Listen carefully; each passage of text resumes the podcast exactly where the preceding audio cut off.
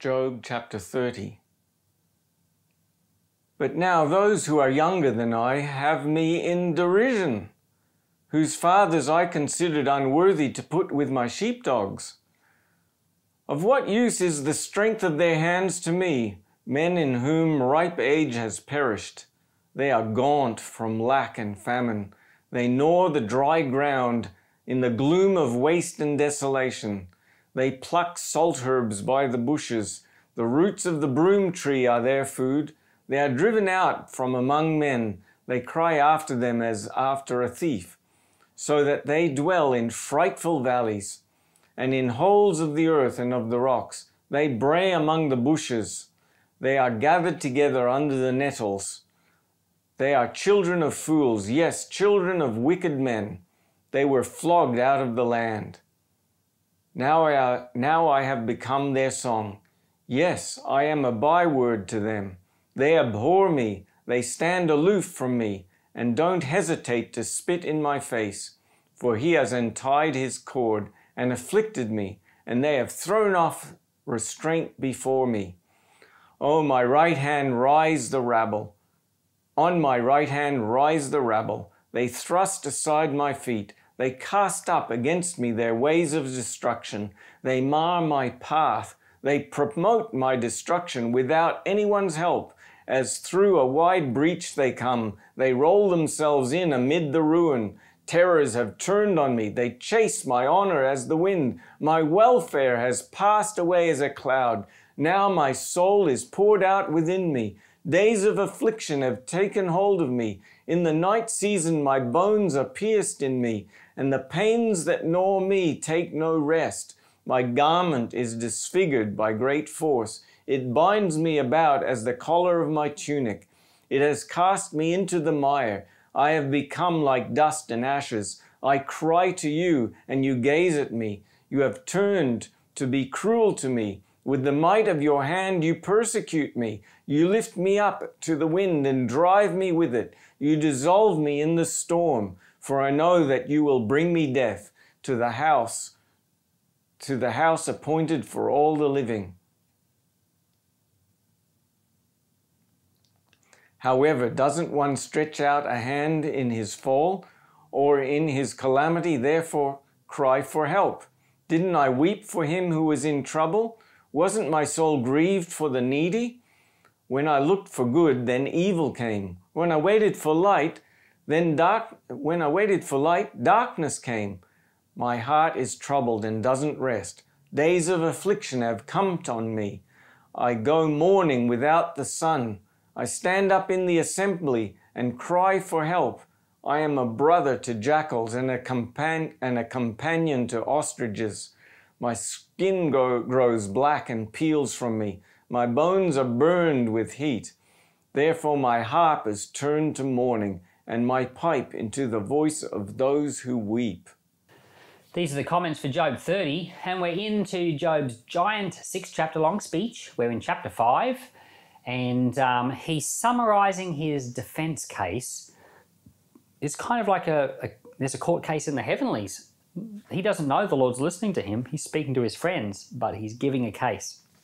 And in the last chapter, he said how wonderful his life had been before all of this, how he walked with the Lord but he didn't know he was going through the testing of his faith. And of course, James tells us to count it pure joy when we go through those type of tests. So in this chapter, the fifth chapter of the six chapter long speech, he goes into uh, describing or summarizing his experience now. He says, Those younger than I have me in derision. Their fathers I considered unworthy to put with my sheepdogs. So the dreaded but now, but now. Terrible. So he now reminisces on how bad things have become. Verse 9, he says, I have become their song. I am a byword to them. So, you know, before, you imagine society as a ladder with, you know, the top class and all the different classes, then the bottom class. Before, um, Job was looked up, you know, the people on the top rung of society, they looked up to Job. But now, the people on the bottom rung of society, they look down on Job. He's become a byword even to the people he wouldn't let feed his dogs. So there you go. In verse 19, he says, He, which is God, has cast me into the mire. I have become dust and ashes. Verse 20, I cry to you and you do not answer me. Have you ever been through a period where you prayed and it felt like heavens, you know, turned to brass? Or was like a glass ceiling and everything just bounced back down? Have you ever felt like God was ignoring you? Well, that's how Job feels right here. In verse 27, he said, My heart is troubled and has no rest days of affliction have come upon me. So he's summarizing how bad things have become. He doesn't understand why. And the point he's making, of course, is he doesn't think he's done anything wrong. He's trying to make the point that things were really good and I walked with God. Now these things are really bad, but there's no explanation for it. That's what he's trying to say. In this verse 27, he talks about days of affliction have come upon me. I just wanted to take a minute and talk about this idea of days of affliction. And um, in one, the whole the book of Job reminded me of a very interesting idea. It reminded me of the history of the entire world. Now, you imagine the world itself was a person, and we could write an autobiography of the world. You could say that the world, you know, humanity as a race, the human race once walked with God, like Job once walked with God. The human race was God's friend. But then days of affliction came. And Job has just re- referenced these days of affliction. Now, the difference is that when Adam and Eve sinned and took the whole world with them, they sinned.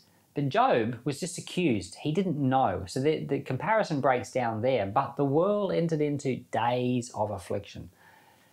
And I think, in one sense, what we're going through as a human race in all of history, it's it's like the great tribulation, or it's it's the days of affliction, or it's the days of sorrow. But there's a day coming when the Lord will restore. Just as the Lord restored to Job twice as much, the Lord's going to restore to the earth far above what the devil has stolen, what the devil has ruined. Thank God for that. So, yes, we're living in the days of affliction. We do have joys and happinesses, but but at the same time, the big thing we're called to do is trust in God, eyes on Him. Just like Job had nothing, he had nothing other than to trust in God as he was going through his days of affliction.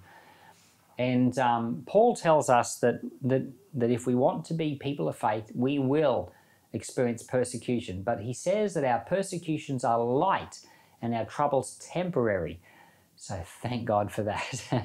They're going to be brought to an end by Him one day. Lord, ask you to help us as we go through our own days of affliction. Maybe not as difficult as Job's, but we also pray for this earth, Lord, and its struggle with sin, that the world, Lord, is, is in that period of time. We're still wrestling with redemption. Lord, I ask for the gospel to have power in the nations, for the lives of people to be touched, for the knowledge of Christ to increase, for people all over the place to trust in God, just as Job did. Lord, I thank you we have a Saviour, and I thank you we have a gospel, and I thank you there's a body of Christ to belong to. In Jesus' name, amen.